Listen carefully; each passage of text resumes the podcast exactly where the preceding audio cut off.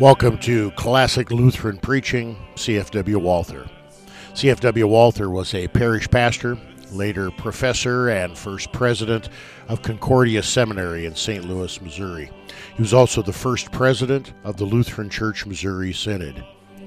These sermons were preached from 1840 to 1870, predominantly in congregations of the St. Louis area.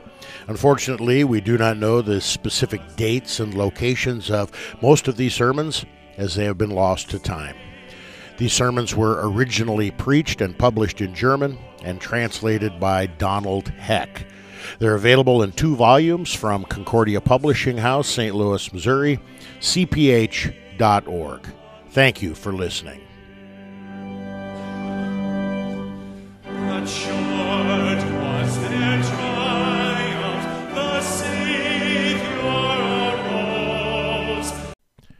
The ninth Sunday after Trinity, Luke 16, 1 to 9. Grace and peace be multiplied unto you through the knowledge of God and of Jesus Christ our Lord. Amen. Dear friends in Christ Jesus, these days, many hold that complete equality, particularly in temporal wealth, is the only means by which all men can be equally happy. If people would be neither rich nor poor, then the golden age predicted by the poets of almost all nations would come true. The world would become a paradise. The countless sobs of the miserable would be stilled, and all humanity would become one great, happy, and blessed family. Others go even farther. They maintain the fact that there are rich and poor. One owns a great, magnificent palace, while another can scarcely find shelter. Great tracts of land belong to one, while another cannot call a foot of ground his own. One controls the products of the earth, while another cannot pluck the fruit from one of the countless fruit trees of the earth. One can feast, while another must starve. One can wear costly clothing, while the other is scarcely able to cover his nakedness. All this points to universal injustice. They say all enter this world with absolutely the same rights.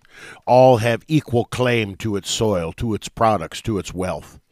To be a rich man and a thief, many consider the same thing. They deem the government that protects the rich in his possessions, the appointed public protectors of crying injustice. Now, if it is true that the human race had remained in the state that it was when God first created it, if sin had not come into the world, there would be no such inequality among men, by which one's lives magnificently and joyfully all the day, while another starves and cries for help unheard. The whole world, with all its wealth and joys, would rather be a great common well from which everyone could draw according to his pleasure and need. Then everyone, without asking, What do I get for it? Would serve society with his gifts, powers, and means as much as he can, and enjoying the same privileges as everyone else, would help to advance all to the extent of his powers. We, however, are fallen creatures. By nature, self love and selfishness live in our hearts.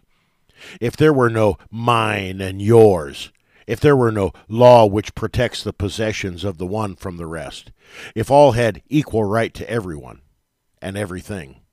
All would want to enjoy everything, but only a few would work for the benefit of all. Complete equality would not turn the earth into heaven. It would rather turn the earth into hell. God has therefore not only written the command, You shall not steal, in the hearts of all men, but also publicly and solemnly proclaimed it from the flaming Mount Sinai through his chosen servant Moses. With this command, he has erected a fiery wall around the possessions of everyone.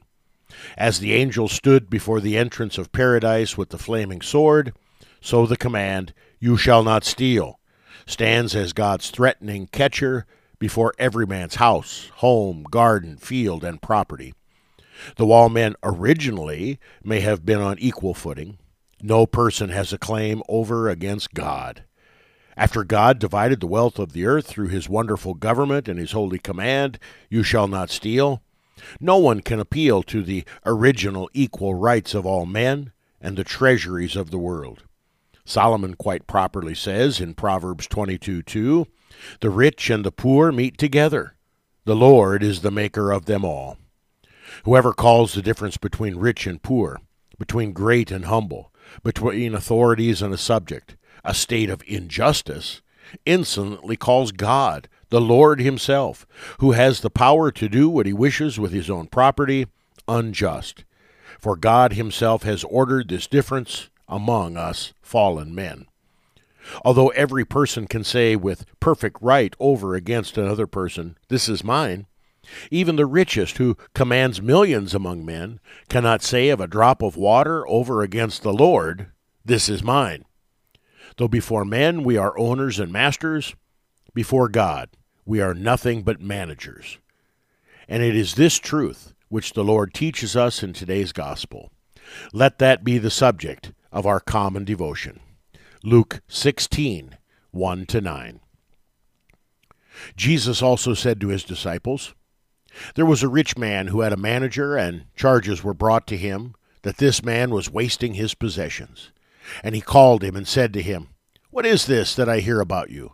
Turn in the account of your management, for you can no longer be a manager. And the manager said to himself, What shall I do, since my master is taking the management away from me? I am not strong enough to dig, and I'm ashamed to beg. I have decided to do so that when I am removed from management, people may receive me into their houses. So Summoning his master's debtors one by one, he said to the first, How much do you owe my master? He said, A hundred measures of oil. He said to him, Take your bill, and sit down quickly and write fifty. Then he said to another, And how much do you owe? He said, A hundred measures of wheat. He said to him, Take your bill, and write eighty. The master commended the dishonest manager for his shrewdness. For the sons of the world are more shrewd in dealing with their own generation than the sons of light. And I tell you, make friends for yourselves by means of unrighteous wealth, so that when it fails, they may receive you into eternal dwellings. So far, our text.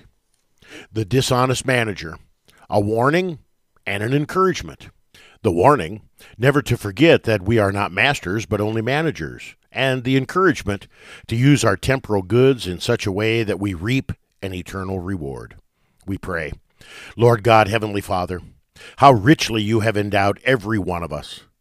How could we name all the possessions which you have entrusted to us? They are countless. Alas, we must confess that we have only too often forgotten that we are not masters, but only managers of what you have given us. With what should we have sought your honor alone? We sought our own. With what we should have served you and our brothers alone, we have served ourselves. We have squandered your property. We have been dishonest managers.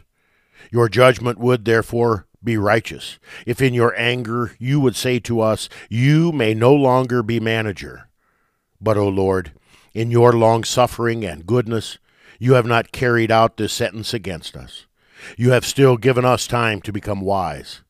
Today, through your holy word, you issue a gracious warning.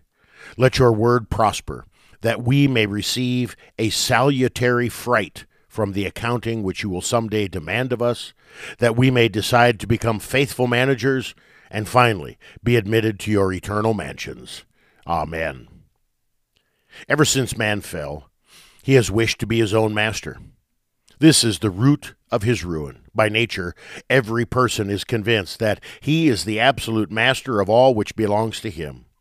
If a person has outstanding gifts, a keen intellect, excellent skills and ability, and the like, he supposes that this is his property, which he can use for his own needs, and no one dare ask him, What are you doing?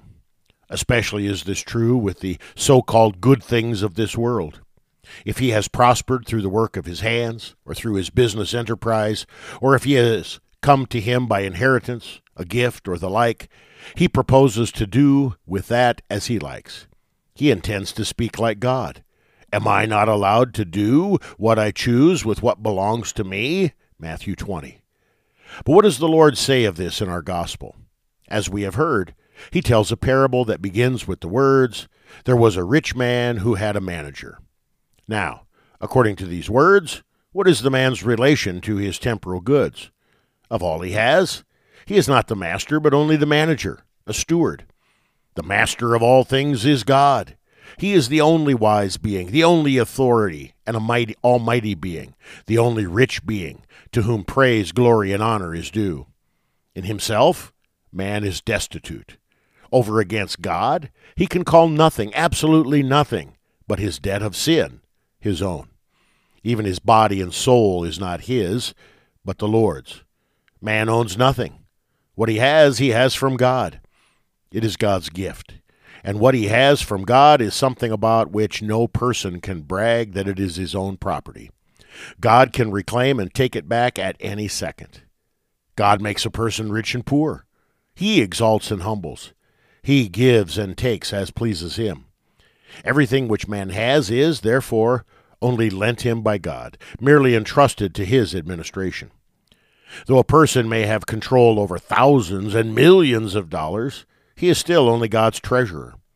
Though a person may possess a most profitable business and control vast resources, he is still only God's manager. Though a person may call many homes and palaces his own, though he may hold clear title to a great tract of land, he is still only God's tenant. So, what would you call it when a person attaches special importance to a good intellect or other gifts which God has given him? What would you call it when a person, through God's gift and grace, acquires great knowledge and skills, but despises others who have not received it? What would you call it when a person wants to be especially honored and rule over others because God permit, has permitted him to be wealthy? As the saying goes, wealth breeds boldness. A person who is proud because of gifts of divine goodness, instead of being humbled, and despises others and exalts himself over them, is like a treasurer who, though he himself is deep in debt, nevertheless looks down upon others with proud contempt because he can pay out the money of his company. What can be more foolish, yes, more laughable than such pride? What do you have, says the apostle, that you did not receive? If then you received it, why do you boast as if you did not receive it? 1 Corinthians 4, verse 7. The Lord continues his parable and says, Charges were brought to him that this man was wasting his possessions. And he called him and said to him, What is this that I hear about you? Turn in the account of your management, for you can no longer be manager. We see that because man is not the answer and the master, but only the manager of his property, he cannot do as he likes with it. He dare not think that it had been given to him for his own use, for his own honor, for his own desires. He must rather treat it as someone else's property. He must use it as the Lord God has directed. And this, Lord will some day demand a strict accounting from every person of the use which he made of his property and gifts. In what an entirely different light appears the property and gifts which a person has. Usually, one has a completely different attitude. Perhaps, my dear hearer, you have many wonderful gifts, more than others. You perhaps have the gift of comprehending something quickly and clearly and judging keenly, or an unusual skill, or the gift of oratory, or the gift of managing the most complicated business or a trade, and the like. That flatters your pride. Be warned, my dear hearer. All of these gifts and abilities are not yours, but God's. Of all these gifts and abilities, you are not the master, but only the manager. Woe to you if you try to advance yourself with them. Even of these, God will some day hold a strict accounting.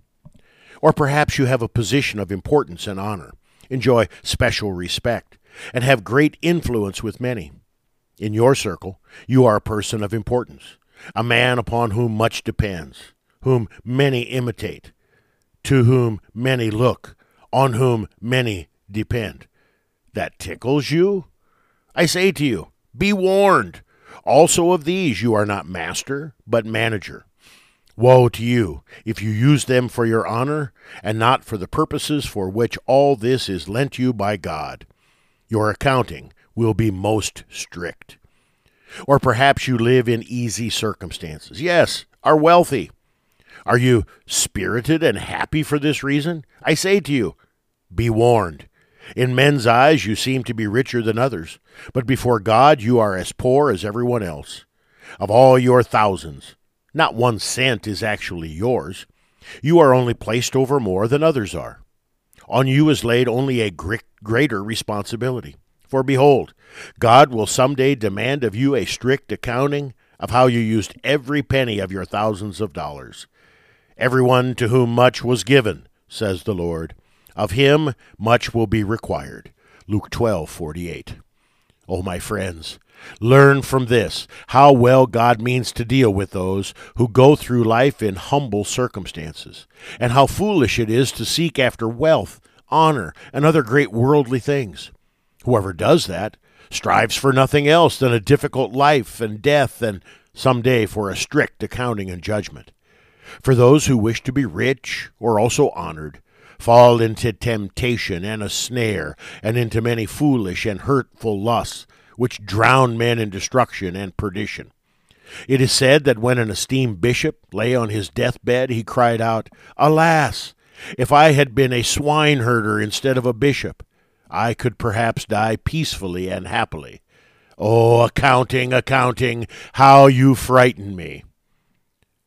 Did those early Christians do right when they, in fear of being lost in this world with its goods, joys, and honors, sold everything, gave it to the poor, and fled into deserted wilderness? Oh, no!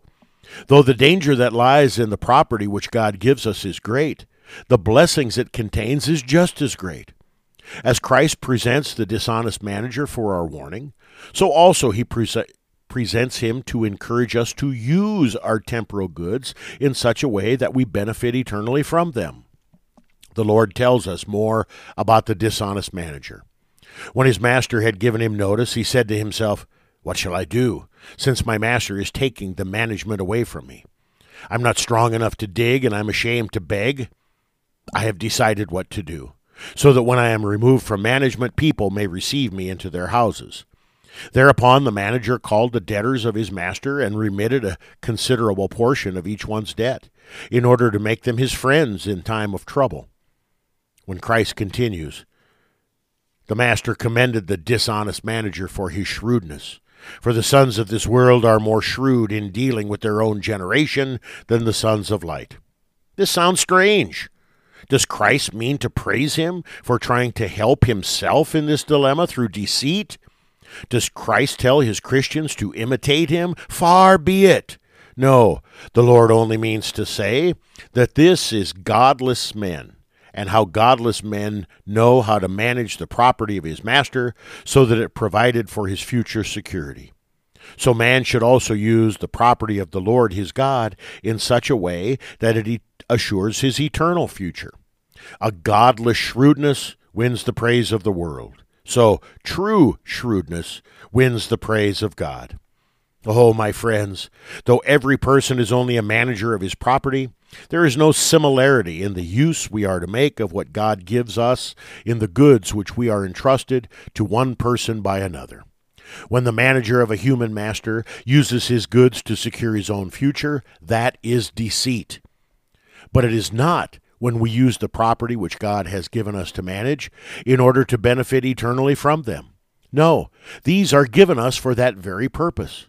The Lord therefore closes his parable with the words, And I tell you, make friends for yourselves by means of unrighteous wealth, so that when it fails, they may receive you into the eternal dwellings.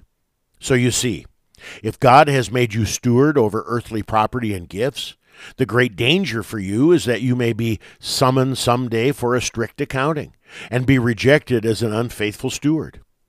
But they can and should make it possible for you to earn for yourselves eternal, heavenly treasures. Every bit of property which is loaned to us by God is a pound from which we should collect compound interest in heaven. Each is a precious seed from which we should expect an eternal harvest if we have sown properly here. Yes, You can rejoice, my dear hearer, if God has given you a good intellect, an opportunity to acquire a wonderful knowledge. Only do not seek your own honor, but be satisfied here below with the manager's pay, food, and clothing. But now, employ these gifts for God's honor and the benefit of your neighbor. You will find a rich eternal harvest for the few years you sowed. And you may rejoice if you hold an important office are highly honored, respected, and of great influence. Only return to God the honor which they give you, and be also satisfied with your manager's pay, food, and clothing. Faithfully and honestly administer your office for the benefit of your brothers, and all those jobs which cause you pain will someday shine as pearls in your crown. And finally, you whom God has blessed with wealth may rejoice only guard yourself on the one hand against greed, and on the other hand against wastefulness. Be also satisfied with your master's pay, food, and clothing. Use the wealth entrusted to you whenever you find opportunity. Consider yourself God's treasurer. Be a father to the poor, a comforter of widows, a benefactor of the needy. Break your bread with the hungry. Give the thirsty drink. Clothe the naked. Refresh the sick. Lend to the needy. Those who are in misery, bring into your house. Dry the tears of the weeping, still the sobs of the forsaken, and thus make for yourselves friends of the unrighteous mammon in heaven. And when you will suffer need, when in death some day you will leave something behind and quit the world as poor as when you entered it, then they will receive you into the eternal mansions. As you were rich in temporal possessions, so will you also be rich in the eternal treasures of heaven. Does this doctrine contradict the gospel, which teaches that a person is not admitted into the eternal mansion by works, but alone by grace through faith in Christ Jesus? No, my dear hearers, bear in mind. There can be two reasons why God will receive us into the eternal mansions. Either someone has gotten us admitted into it, or someone certifies our claim to be admitted. Either he is the Lord of heaven or a servant. Now, Christ alone has earned admission into heaven for us, but no person will be admitted but he who has witnessed that he actually believed in Christ. And these witnesses are our brothers, whom we served on earth without possessions and gifts. Now then, my dear hearers, let us, as poor managers, not only seize Christ in faith, but also prove our faith by a faithful stewardship of our gifts and possessions. Let us make friends with our unrighteous mammon and all that we have, so that we will not be ashamed at the gates of eternity. All those whom we have unselfishly served will, rejoicing, come to meet us. Tell loudly before all the inhabitants of heaven what we have done with our property, and the Lord Jesus himself will say to us, Well done, good and faithful servant. You have been faithful over a little. I will set you over much. Enter into the joy of your master. Matthew 25, 21. Amen. The grace of our Lord Jesus Christ, the love of God, and the fellowship of the Holy Spirit be and abide with you all. Amen.